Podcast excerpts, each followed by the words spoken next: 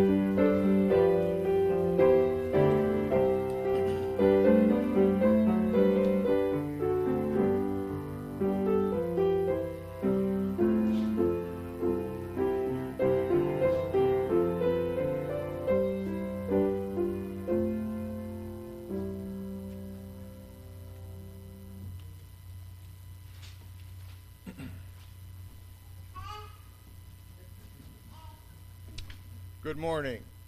Happy Easter. Let's go over a couple of announcements. Uh, offering envelopes in the box up at the front of the, of the church. Our contact number is still Andrea. Uh, days of praise and acts of facts we have in the foyer on the tables. Uh, today is Easter. Uh, we had our early morning service uh, with Jared uh, bringing the message. And this is going to be about the, the resurrection of Christ, what Pastor's bringing forth today. And there will be a luncheon afterwards. I see we have some visitors. Please stay and enjoy the goodies. We've got a couple of big juicy hams, large salad, pie, and uh, a bunch of other accoutrements and dressings. So ultimately a diabetic nightmare. But but today, today is a celebration. It is a celebration of the resurrection of our Lord and Savior. And for that, let's celebrate. Be merry in this. Have hope. Do we have any uh, special announcements or anything? Uh, Dale, do you have any any uh, word on Della? How she's doing? Haven't talked to him. Okay. Uh, hopefully, we'll be in touch with her. Any special announcements or uh, concerns or prayer requests that we need to address? Okay, being none. Our scripture for meditation this morning is taken from the book of John, chapter 11, verses 21 through 44, and that will be page 1669 in your Pew Bible.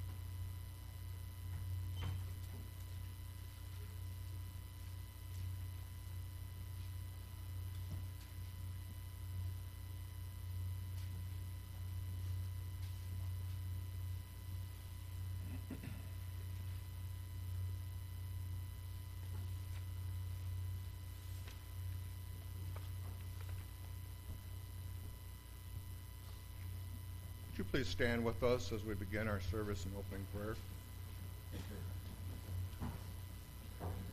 Brother George McLeod, would you lead us, please?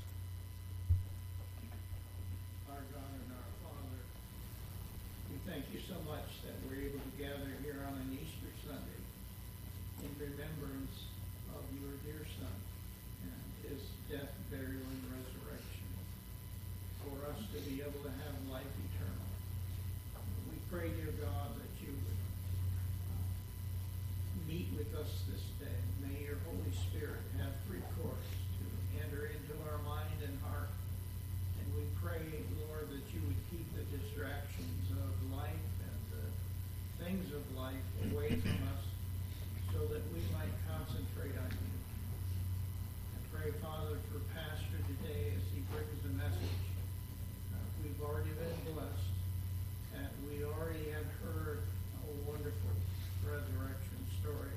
And yet, God, uh, we anticipate and look forward to even greater things from your word.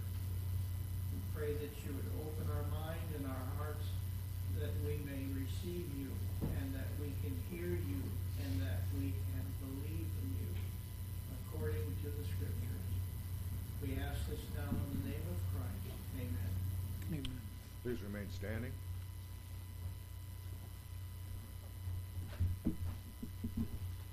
Will you take your red hymnal, Trinity, and turn to number 276? 276 in the red.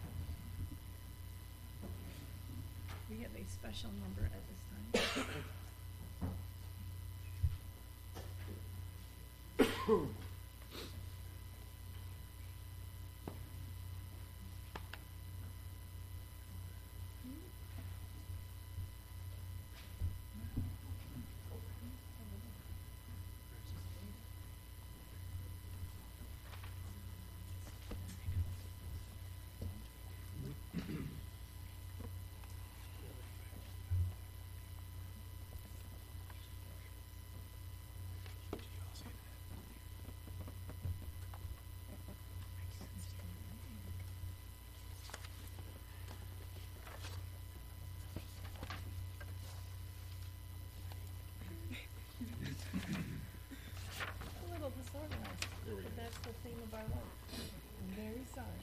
You need to give us one more minute so they can tune. Got some older and newer instruments so they don't keep tuned real well. Go ahead. Give us a minute. one minute.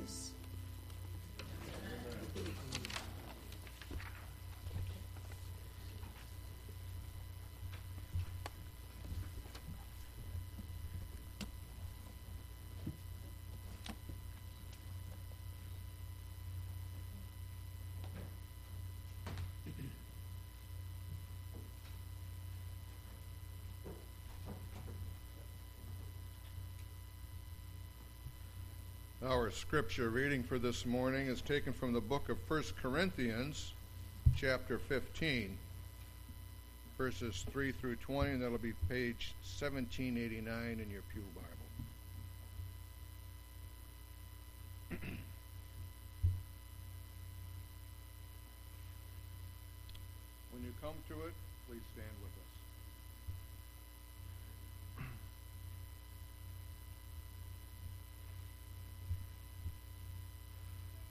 Delivered to you as of first importance what I have also received that Christ died for our sins in accordance with the Scriptures, that he was buried, that he was raised on the third day in accordance with the Scriptures, and that he appeared to Cephas, then to the twelve. Then he appeared to more than five hundred brothers at one time, most of whom are still alive, though some have fallen asleep. Then he appeared to James, then to all the apostles. Last of all, as to one untimely born, he appeared also to me. For I am the least of the apostles, unworthy to be called an apostle, because I have persecuted the church of God. But by the grace of God I am what I am, and his grace toward me was not in vain. On the contrary, I worked harder than any of them, though it was not I, but the grace of God that is with me. Whether then it was I or they, so we preach, and so you believed. Now, if Christ is proclaimed as raised from the dead, how can some of you say that there is no resurrection of the dead? But if there is no resurrection of the dead, then not even Christ has been raised. And if Christ has not been raised, then all of our preaching is in vain, and your faith is in vain.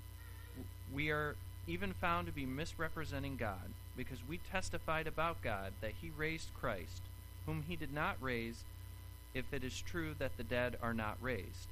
For if the dead are not raised, not even Christ has been raised. And if Christ has not been raised, your faith is futile, and you are still in your sins. Then those who have fallen asleep in Christ have perished. If in Christ we have hope in this life only, we are all people most to be pitied. But if in fact Christ has been raised from the dead, the first fruits of those who have fallen asleep. May the Lord bless the reading of his word. Please remain standing.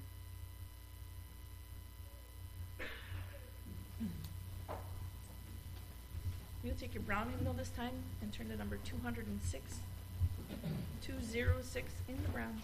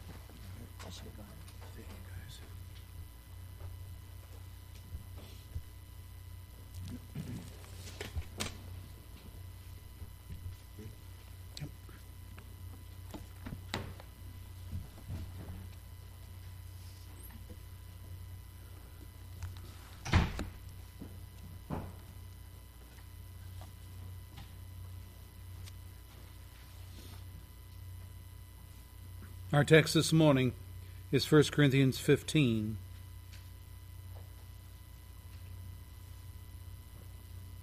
Verses 1 and following.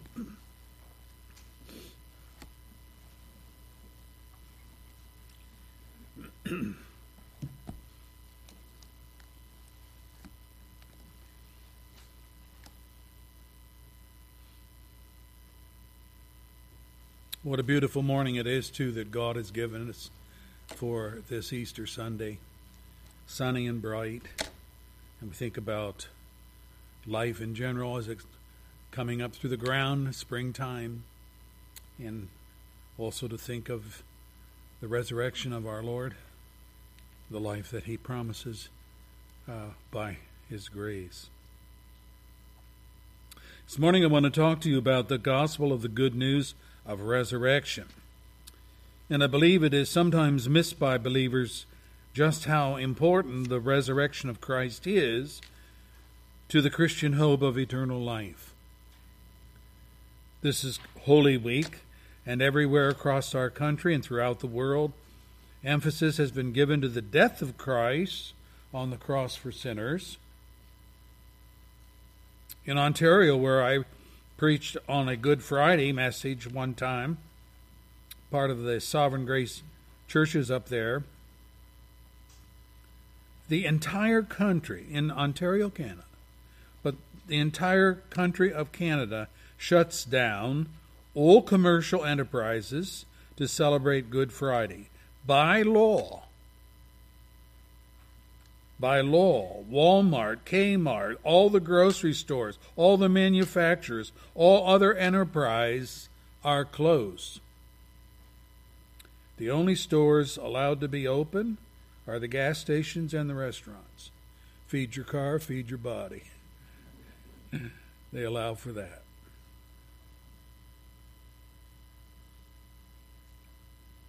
And all of this is to remember and to celebrate the crucifixion of Jesus and thus the atonement of his personal sacrifice.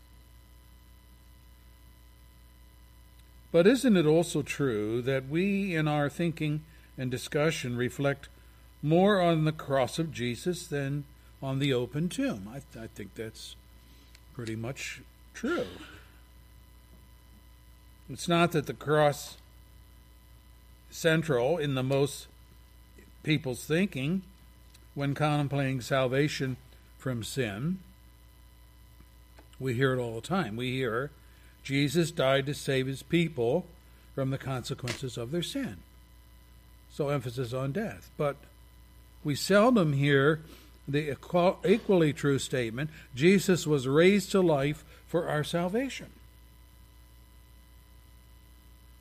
Maybe this emphasis has to do with the truth that Jesus himself inaugurated an ordinance, the Lord's Supper, we call it, specifically designed to make us reflect upon his death.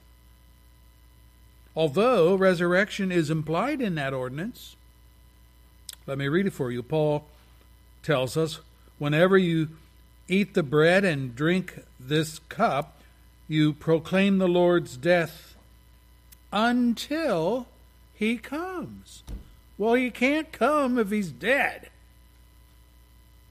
It implies resurrection. He has to be alive to come. 1 Corinthians 11, verse 26. Point being, then, not to create another lopsided emphasis by shifting our thoughts to resurrection, but to see that the gospel is not good news without resurrection. Let me say it again. The gospel, which the word gospel means the good news, but it's not good news without resurrection.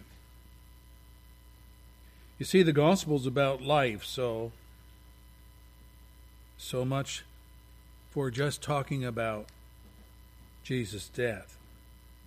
It's a gospel about an open tomb, as well as about a rugged cross.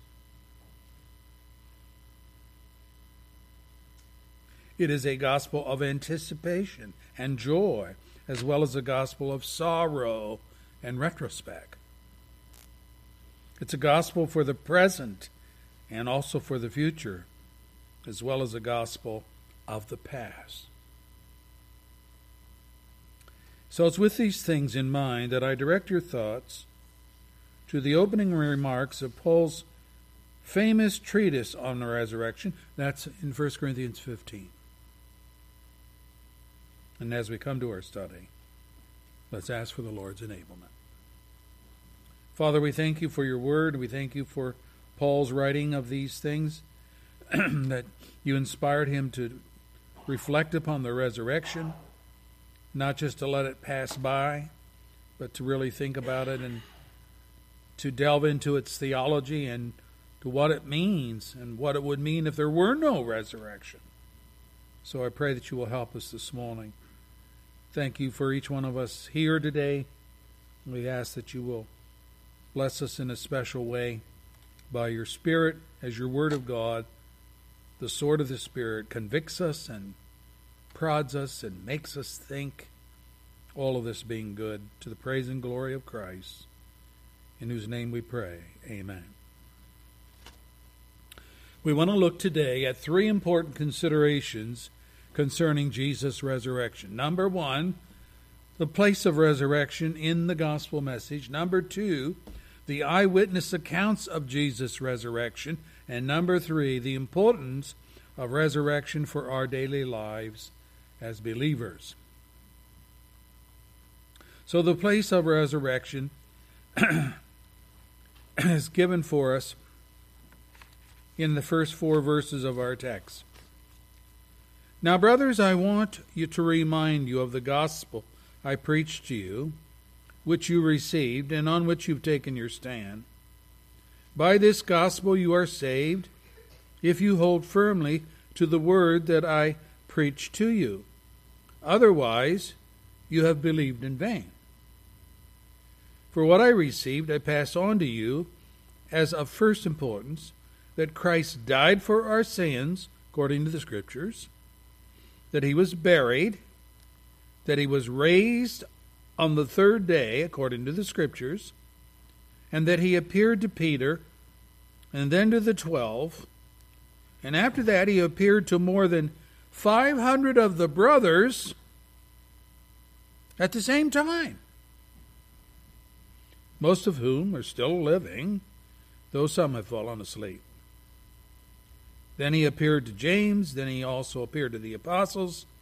Last of all, he appeared to me as one abnormally born. In other words, I'm super privileged that he also appeared to me. The place of resurrection was part and parcel to the gospel which Paul preached. Verse 1, linked with verse 2, demonstrates the connection between the gospel Paul preached, and the Word of God on which the Corinthian believers took their stand. The gospel I preached to you, verse 1. The Word I preached to you, verse 2. They're connected, you see.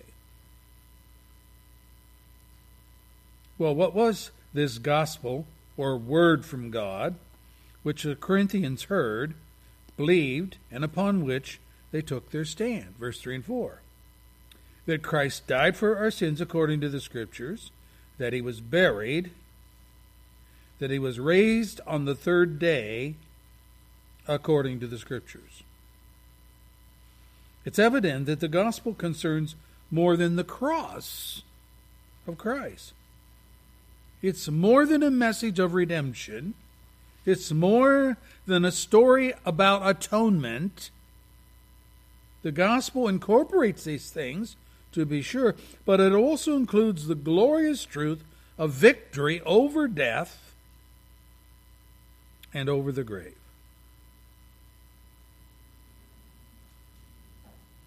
It is declared the declared triumph of the open tomb. There's no suggestion here that resurrection is somehow inferior to the death and burial of Christ. No, it's right up there, along with all, of those things. Observe here from verse 2 that this gospel of resurrection was preached by Paul, believed on by the Corinthians, and it was the gospel by which people are saved, he says. The gospel which saves is the gospel of resurrection, as well as the gospel of crucifixion. This makes resurrection more than an afterthought, doesn't it? Rather, it makes resurrection central to salvation, not incidental. The resurrection, then, is part and parcel of the good news of the gospel, and I would go so far as to say that without the resurrection, the gospel loses its good news status. And that's essentially what Paul says in verse 17. Let me read it. If Christ has not been raised, your faith is futile. Oh, wow. You're still in your sins. Ooh. That's very serious, isn't it? Still in my sins? Still condemned by God? still marked as a rebel and a God hater, still defiant to my Creator while believing that all is well with my soul when it isn't? That's horrendous. That's dreadful. And that's exactly what the scripture says. It is a dreadful thing to fall into the hands of the living God. Hebrews 10, verse 31.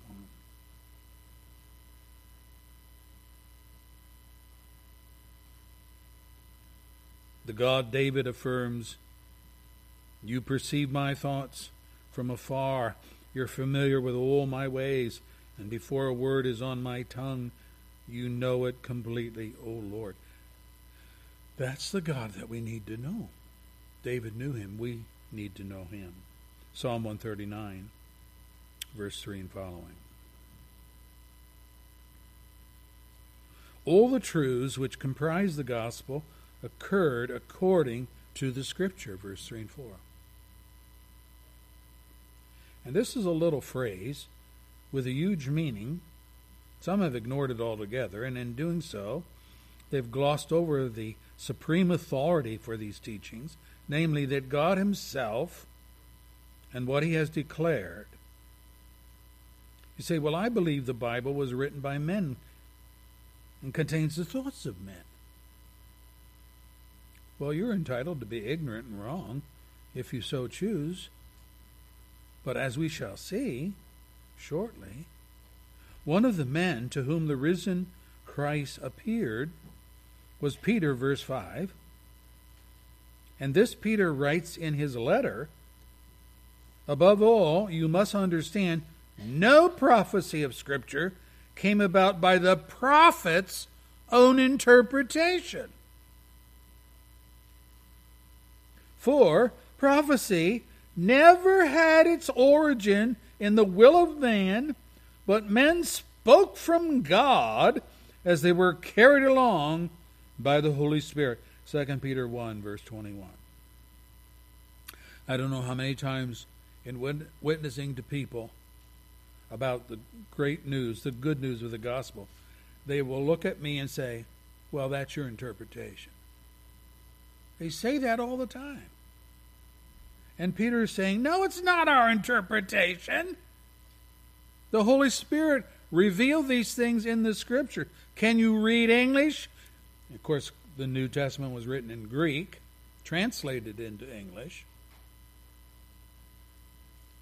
But his point is, saying, read it for yourself. It's in the book, it's right there. And in the case of Peter himself, he admits about Jesus, let me read it for you. We did not follow cleverly invented stories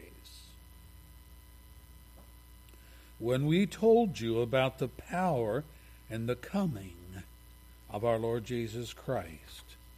But we were eyewitnesses of his majesty, for he, Jesus, received honor and glory from God the Father when the voice came to him from the majestic glory, saying, This is my Son, whom I love. With him I am well pleased. We ourselves, says Peter, we ourselves heard this voice that came from heaven when we were with him on the sacred mountain. Wow. 2 Peter 1, verse 16 and following. So they were eyewitnesses of God's Son in action, and they were ear witnesses of what the Son taught when he was here on earth. Let me ask this question Are these not the most reliable sources of what happened in any search for truth. Not just biblical truth, but any source of searching for truth. Men will believe the writings of Aristotle, right? Of Plato, who simply wrote their philosophy of life. Why can they not believe the eyewitness the ear witness of the life and ministry of Jesus Christ, written by his apostles who were with him for all those years. The scripture is the word of God about his son, Jesus, and the events which his disciples saw and heard in the 33 years that they were with him.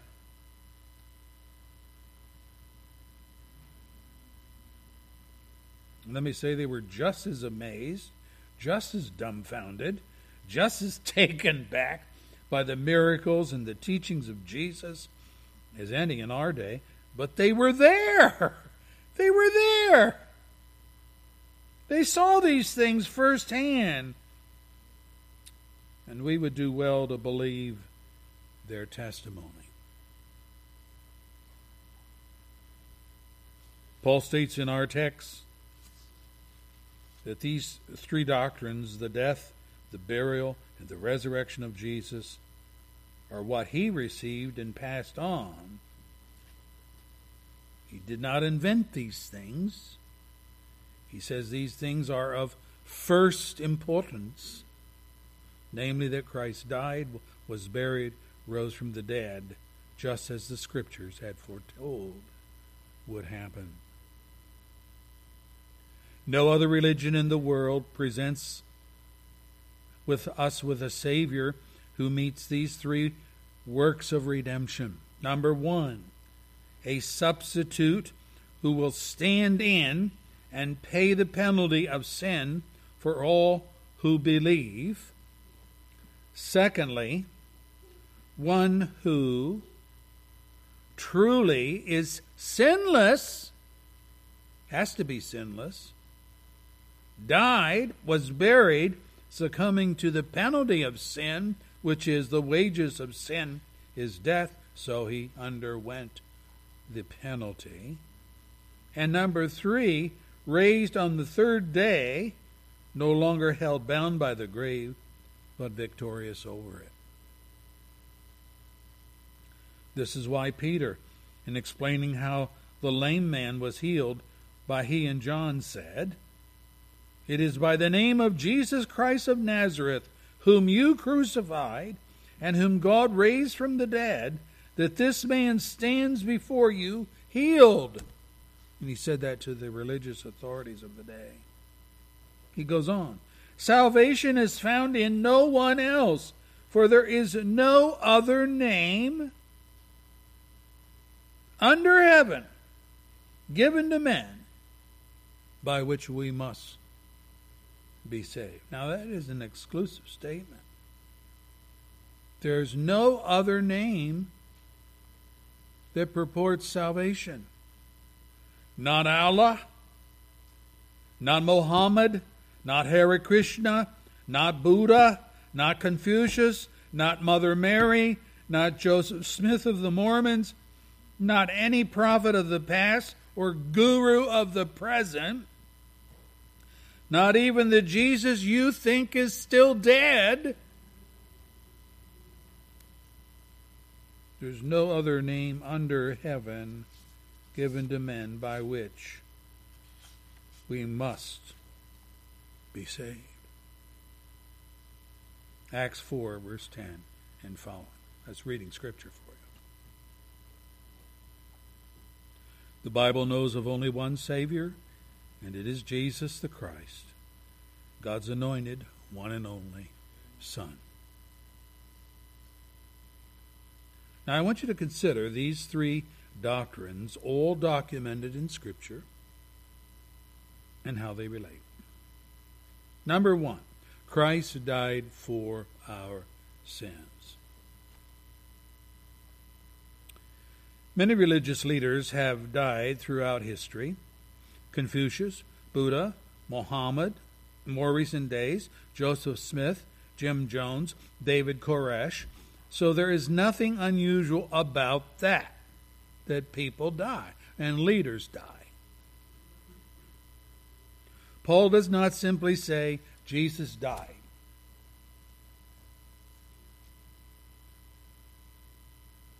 But that he died for our sins, according to the Scriptures. This then is not just death as it comes to all men, nor is it a statement about martyrdom, a man dying for a cause. We've all read about these suicide bombers whose deaths are designated to take lives, not save lives. Jesus' death had benefits which accrued to those whom Jesus represents. Paul tells us he died for our sins. So the concept of subs- substitution is dominant here. Jesus dies for others. Concept of redemption is also present. He dies for our sins. A payment is being made to God to placate his wrath upon us for our sin. For God has said, The soul that sins must die.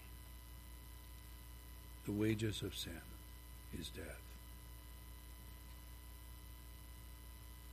Well, who constitutes the our, O U R, the our for whom Christ died? Well, in context, it would be the Corinthians, wouldn't it? That's who Paul's writing to, plus Paul. But is that all? Did Christ just die for the Corinthians and the Apostle Paul?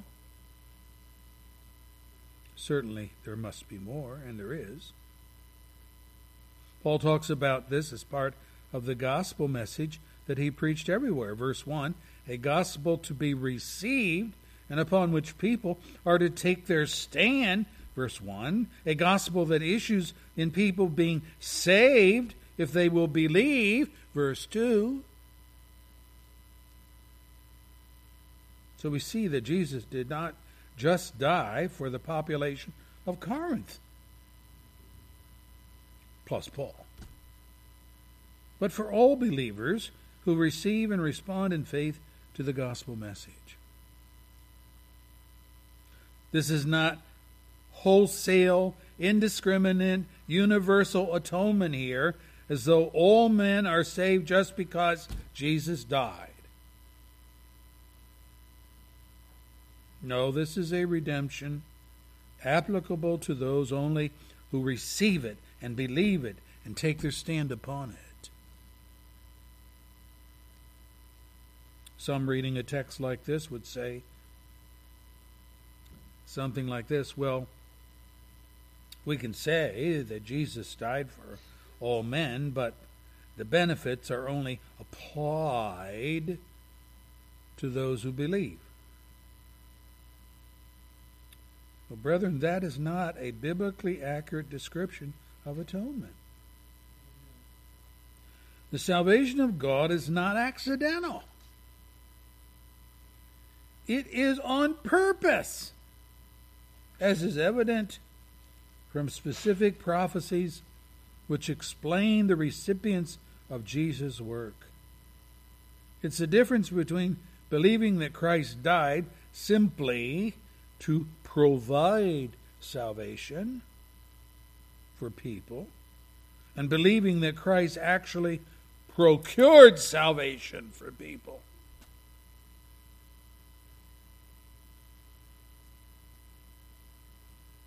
Well, he provides it if people want it. What does the scripture say about sinners? There's none righteous, not one. They are declared as the enemies of Christ. So, are they going to want it? You got to think through these things. Hmm.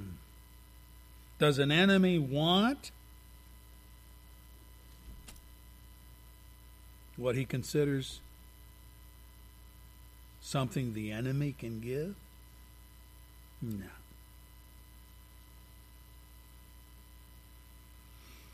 Paul tells us Christ died for our sins. He actually paid for sins, the sins of real people with real sins.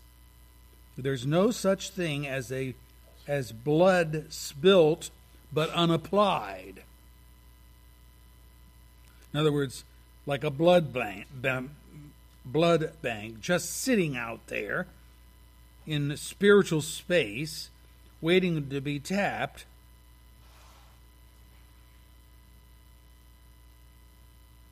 Let me say if the if atonement were universal, then salvation would be universal. But the Bible only attributes salvation to those who repent and believe, and to none else. What is more, the Bible is clear that those for whom Christ died will be saved. There's no ifs about it. John 6, verse 37, these are the words of Jesus himself. All that the Father gives me will come to me. Verse 39. This is the will of him who sent me, that I shall lose none of all that he has given me. Put the two verses together. All that the Father gives me, they're going to come to me. And of all that come to me, I'm going to lose None. Wow, I like this. This is wonderful. This is what the gospel's about. This is where the joy of the gospel comes in. Listen to the words of Jesus to the Jewish leaders who opposed him. Here's what he said to them You're not my sheep because you do not believe in me. Is that what he said? No. That's not what he said.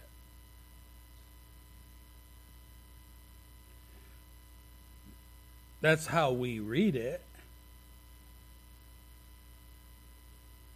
You're not my sheep because you don't believe in me. But that's not what he said what he says You do not believe because you're not my sheep.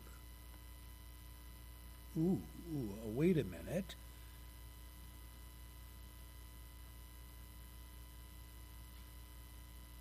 You don't believe because you're not my sheep? That's different. He goes on My sheep listen to my voice. I know them and they follow me. I give them eternal life.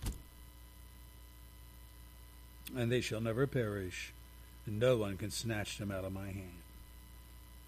So here's the question Which comes first, the chicken or the egg? Which comes first? Belief, then becoming a sheep, or becoming a sheep and then belief?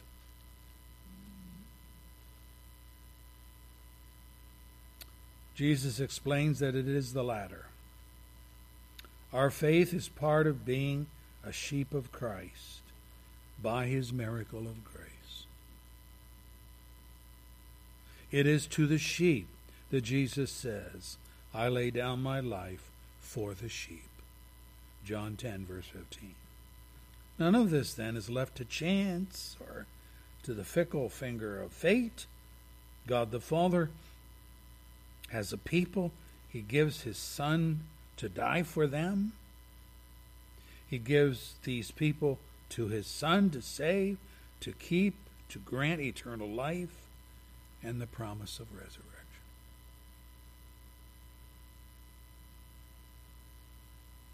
Let me give you some scriptures on this. Isaiah 53 4, that wonderful chapter in the book of Isaiah. Wow. He writes, Surely our griefs he himself bore, and our sorrows he carried. Verse 5.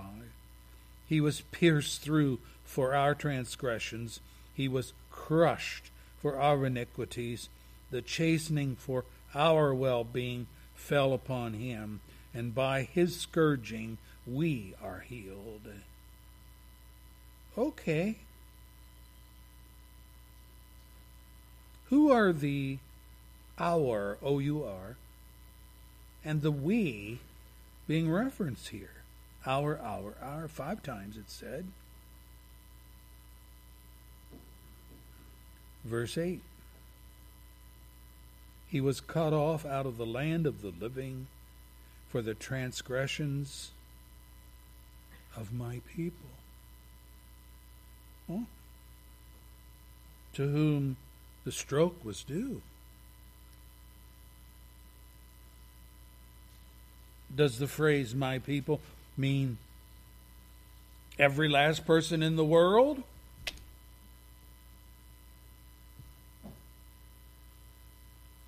Sorry to say, many preach that. Read on, verse 11. As a result of the anguish of his soul, he will see it and be satisfied. By his knowledge, the righteous one, my servant, will justify the many, and he will bear their iniquities. Verse 12. He poured out his life unto death. He was numbered with the transgressors. Remember the thieves on the cross that died with Jesus that day? For he bore the sin of many and made intercession for the transgressors. So, if the words of Scripture mean anything, Isaiah 53 clearly foretells that Jesus, as the suffering servant of Jehovah, would be sacrificed for those who would become the people of God by repentance and faith. And that is not universal atonement, that is particular redemption. Our, our, our, our.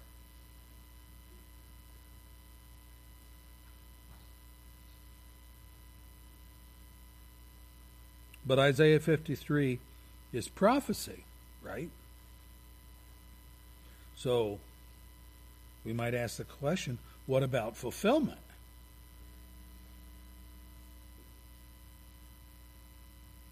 Here's the words of Jesus The Son of Man did not come to be served, but to serve and to give his life a ransom for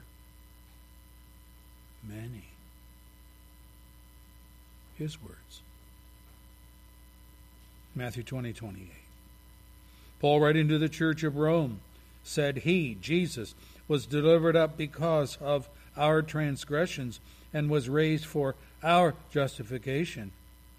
The writer of Hebrews says in Hebrews 9, verse 28, Christ also, having been offered once to bear the sin of many,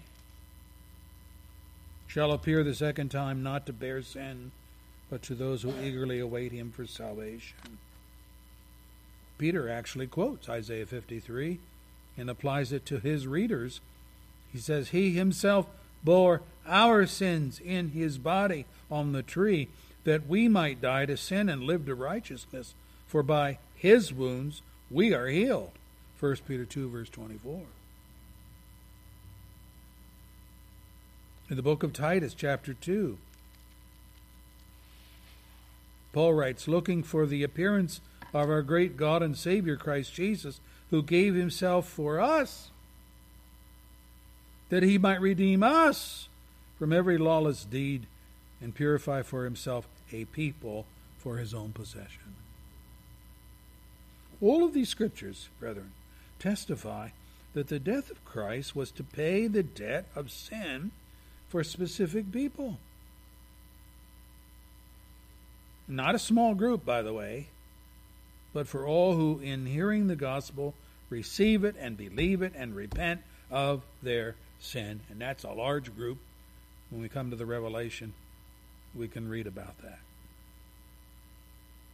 Say, well, what's your point? My point is this atonement is not just sitting out there in spiritual cyberspace.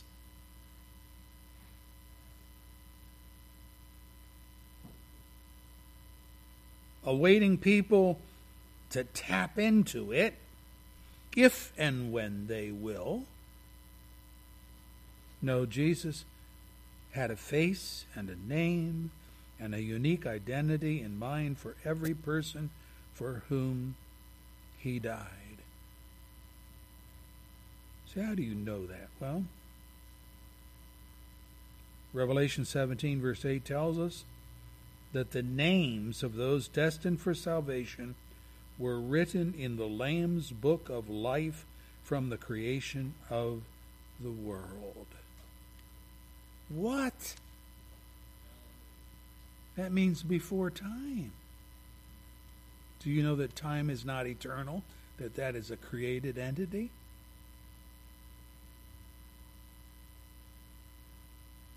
But before there was creation, our names, the names of those that would believe in God and trust Him, were written in His book. You know, you think about it, a name is a personal mark of identification that belongs only to you.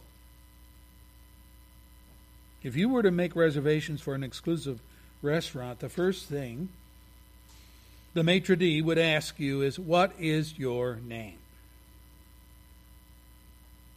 Why would he ask that? Well, because you're not going to get a table unless one has been reserved for you.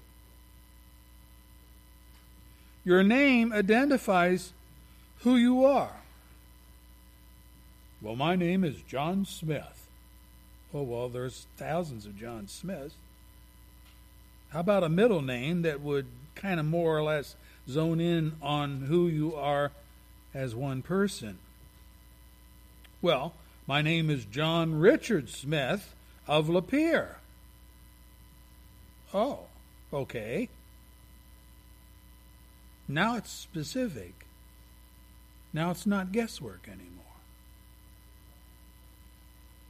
God has a book, it's called the Book of Life, that identifies by name every person for whom Christ died. And when the final tally is made in the day of judgment, not one person will be missing from the names written there.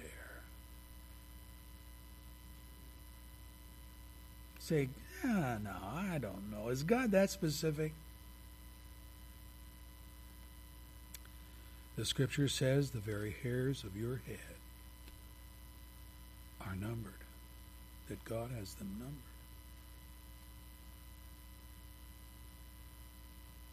We're not used to a deity that is so intricately involved in who and what we are.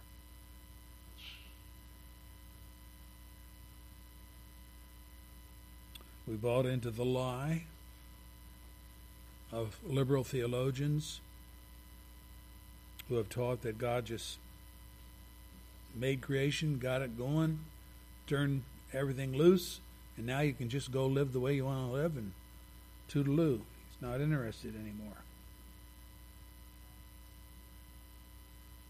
Not true.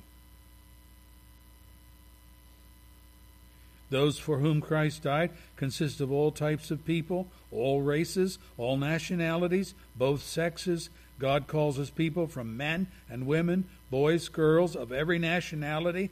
The redeemed include black people and white people, males, females, noble, ignoble, educated, ignorant, backward people, civilized people. You name it. God shows no favoritism. He saves whom he wills when he wills, and thankfully, he turns none away who call upon him. That's the gospel. And that's why it's called the gospel. It's good news, which is what the word gospel means.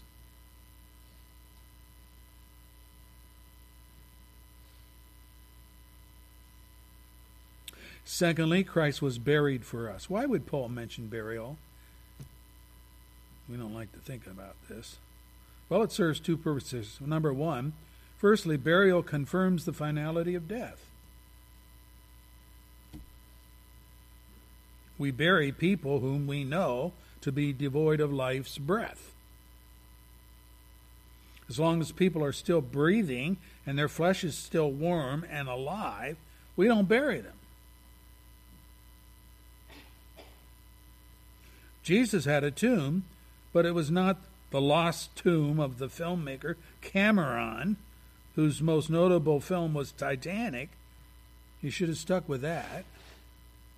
Cameron bought into the pseudo-scientific archaeological opinion of Jewish-born Simcha Jacobovici, who claimed that the names inscribed on bone boxes called ossuaries Jesus was one of the names he found. Jesus is a very common name, by the way, in the New Testament. It's the equivalent of the Old Testament name Joshua. Old Testament Joshua, New Testament Jesus, they both mean the same thing. They mean Savior.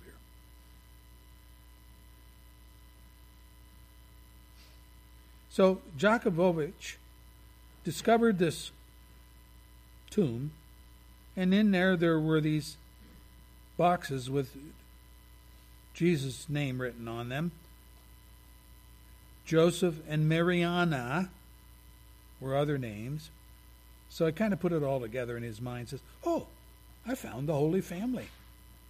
I found the Holy Family's tomb." In actuality, that tomb was discovered some 30 years prior to him and thoroughly researched by archaeologists and theologians alike and all of those experts concluded the following The family buried in that tomb consisted of ordinary middle class Jewish family who had money. That's how they could afford a tomb like that. The bones alleged to be those of the Jesus of the Bible, evidence that the person had not died by crucifixion. Number three, the name Mariana is different from the name Mary, considerably so. And number four, the location of the tomb does not match the historical records of the Gospels. Number five, what is more, DNA testing is fruitless without a baseline with which to compare it. You need a hair or a piece of tissue known to belong to Jesus of Nazareth, and that's not available. So doing a DNA on the bones means nothing. So why then the hype? Well, it is nothing more than the ongoing saga of Hollywood trying to cash in on the fictitious Jesus. Remember the movie The Last Temptation of Christ? The Da Vinci Code?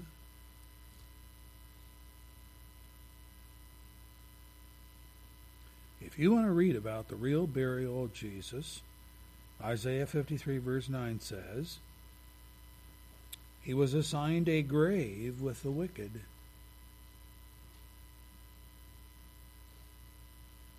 Yet it was with a rich man in his death. Isaiah 53, 9. The fulfillment is given in Matthew 27, verse 57 and following. An evening approached, there came a rich man from Arimathea named Joseph, who had himself become a disciple of Jesus. Going to Pilate, the governor, he asked for Jesus' body, and Pilate ordered that it be given to him. Joseph took the body, placed it in his own new tomb that he had cut out of the rock.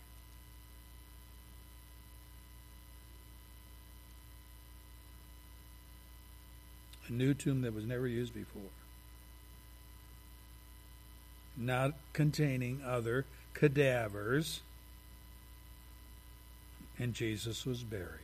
He was really dead. Another reason for Paul mentioning burial was to confirm resurrection. Resurrection is for dead people, right? Burial presupposes yeah, they were truly dead.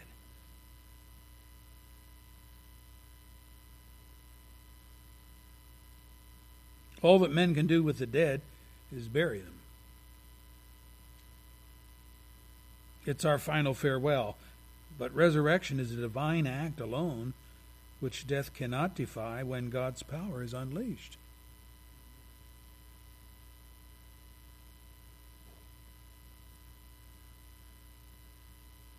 So he died. And the proof that he died is he was buried. And then, thirdly, Christ was raised on the third day according to the Scriptures. The prediction is in Psalm 16, verse 10. You will not abandon me to the grave. You won't do that. Nor will you let your Holy One see decay. I'm not going to decay. Paul applies this to Jesus when he preached at Antioch. What God promised our fathers, he has fulfilled by raising up Jesus, as it is written in the second psalm You are my son. Today I have become your father. The fact that God raised him from the dead, never to see decay, is stated in these words You will not let your Holy One see decay. Psalm 16, verse 10. Jesus' own prediction. These are his words. As Jonah was three days and three nights in the belly of the huge fish, so the Son of Man will be three days and three nights in the heart of the earth, in the ground, in the cave. Matthew 12, verse 40. Verse 3 of our text says, He was raised on the third day, according to the Scriptures. Thus, Christ fulfills prophecy for these three redemptive works necessary to salvation. Number one, his atoning death. Number two, his genuine burial. He was really dead. And number three, his glorious resurrection. And the scriptures converge on this one person in history whom Peter said is the only name under heaven given to men by which we must be saved. It's the only one that this has happened to.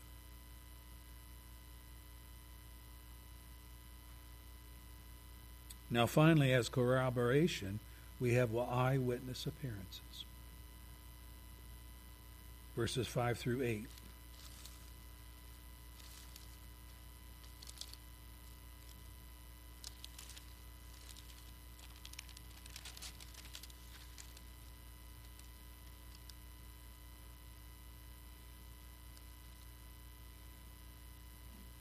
Christ died for our sins according to the Scriptures he was buried. He was raised on the third day according to the scriptures.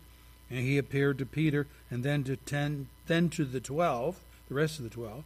And after that he appeared to more than five hundred of the brothers at the same time, most of whom are still living, though some have fallen asleep. And then he appeared by James, then to all the apostles, and last of all he appeared to me.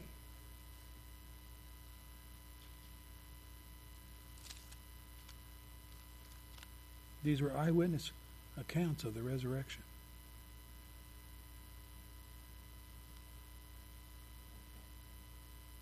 In Acts 13, verse 30 and following, we read, God raised him from the dead, and for many days he had seen by the, he was seen by those who traveled with him from Galilee to Jerusalem. They are now his witnesses. John wrote, That which was from the beginning, which we have heard, which we have seen with our own eyes, which we have looked at, which our hands have touched this we proclaim concerning the word of life. We have the historical account on the evening of the first day of the week, when the disciples were together, when the doors were locked for fear of the Jews. Jesus came and stood among them and said, Peace be with you. And he showed them his hands, his side, and the disciples were overjoyed when they saw the Lord. Acts, or excuse me, John 20, verse 19. See all this evidence? Not this wasn't done in some little corner. The resurrection of Jesus was not kept a private secret. Jesus appeared to many of his followers, 500 on one occasion, verse 6. In Acts 1 verse 3 tells us, after his suffering, he showed himself to these men he gave many convincing proofs that he was alive. He appeared to them over a period of 40 days and he spoke about the kingdom of God. So we have the very same men who had walked and talked with Jesus for three years and learned of him being taught an additional 40 days by the very one who had been crucified and buried by Jewish authorities. Now we must be prepared to believe these men and the preponderance of evidence for the living Christ, or view all of them as a bunch of liars.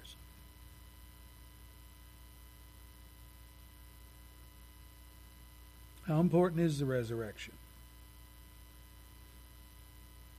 Well, Paul states it in verse 17. Here's how important it is. If Christ has not been raised, your faith is futile, you're still in your sins, then those who have fallen asleep or died in Christ are lost. That's how important it is. Wow. What's he saying? I can put it pretty bluntly dead saviors are no saviors. Put it down in your in your mind. Dead saviors are no saviors. The work of Jesus for his people is not only the cross, it is also the open and empty tomb. Remember how the Jewish uh, leaders mocked Jesus when he was on the cross? If you are the Son of God, come down from the cross and save us.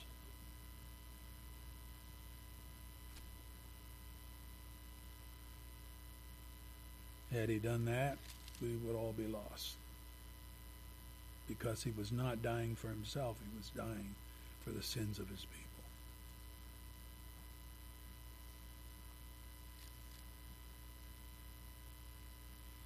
Paul put it this way in Romans 6, verse 3 and following Don't you know that all of us who were baptized into Christ Jesus were baptized into his death.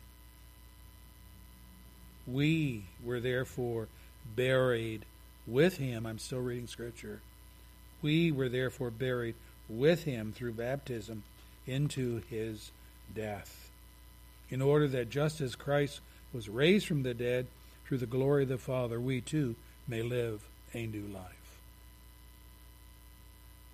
If we have been united with him like this in his death, we will certainly also be united with him in his resurrection.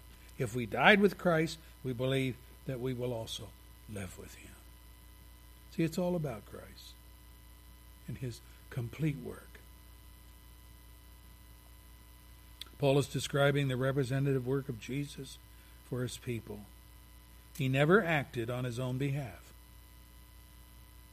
No, what he did was to represent his people before God as our substitute.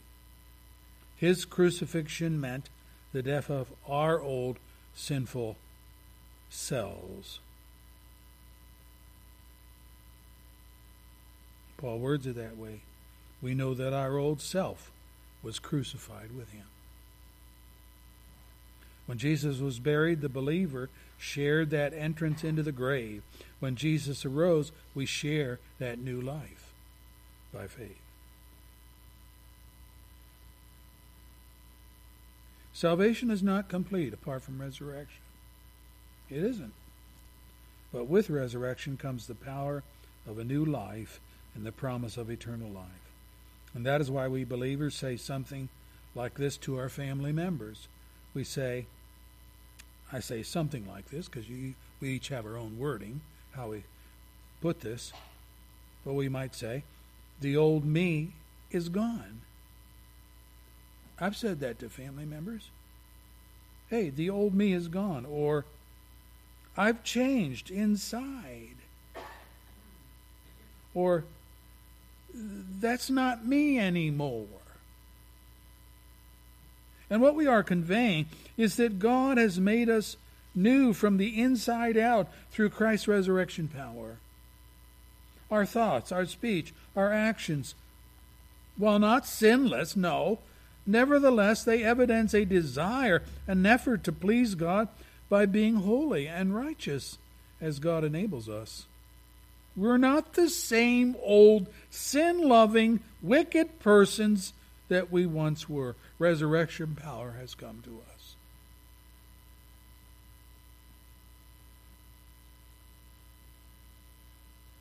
I've had to say that to relatives. I remember when you were, I remember when you said, I remember when you did. And I have to say, you're right. But that's not me anymore. That's what salvation's about. It's changing us from a sinful, God hating creature to one that loves and obeys His word. Has this life come to you? The gospel invitation is this if you confess with your mouth Jesus is Lord, believe in your heart that God raised him from the dead, you will be saved.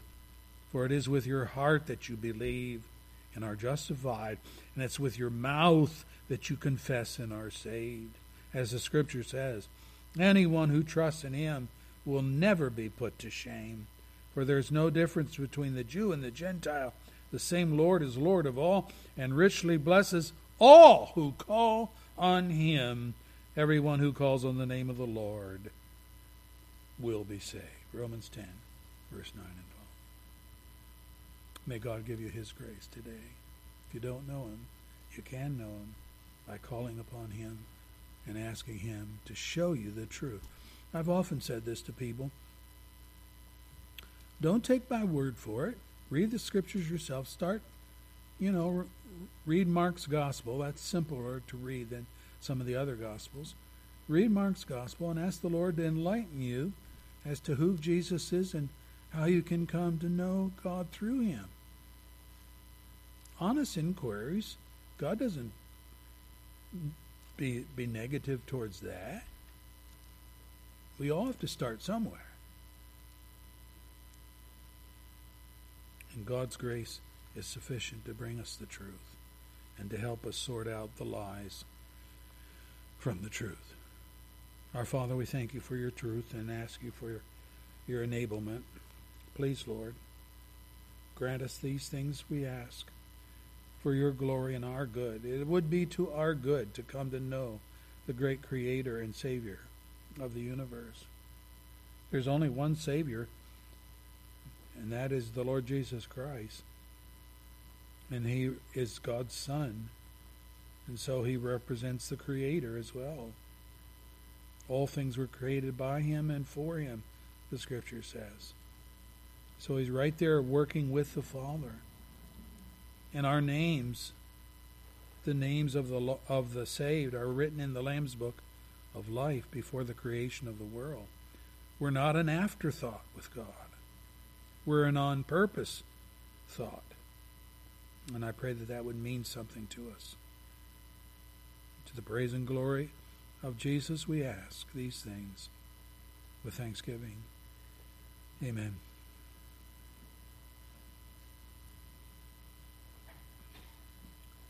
From the hymnal, number 224. 224 in the hymnal.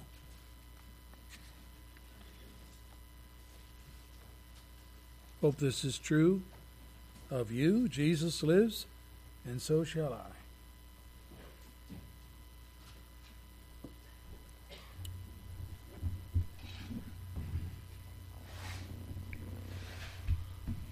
It's 224 in the brown hymnal.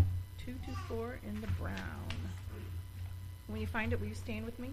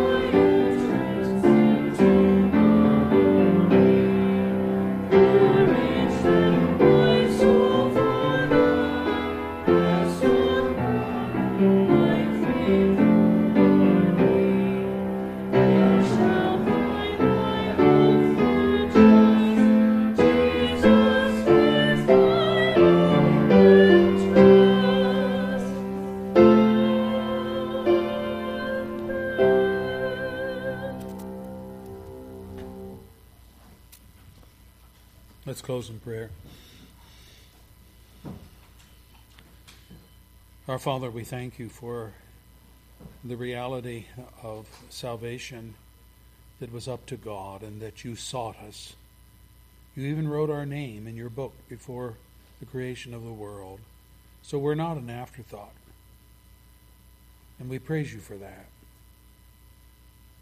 But still, in time and space, we who have been ordained to be your people must come to you in faith.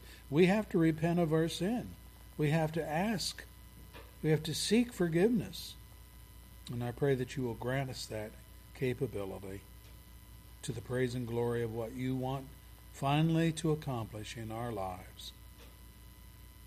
Help the wayward here today, this driving, the struggling. Can't piece it all together, but that's okay. We all began there. And I pray, Lord, that you will grant knowledge and understanding, faith and repentance to the praise and glory of Jesus, to the salvation of the lost, and to the encouragement of believers. In Christ's name we thank you. Amen. There is a luncheon to follow downstairs if you can stay. It doesn't matter if you brought any food or didn't bring any food. I'm sure we're going to have enough. Right, Phil? Do you want to say anything? Let's eat. okay. We got plenty.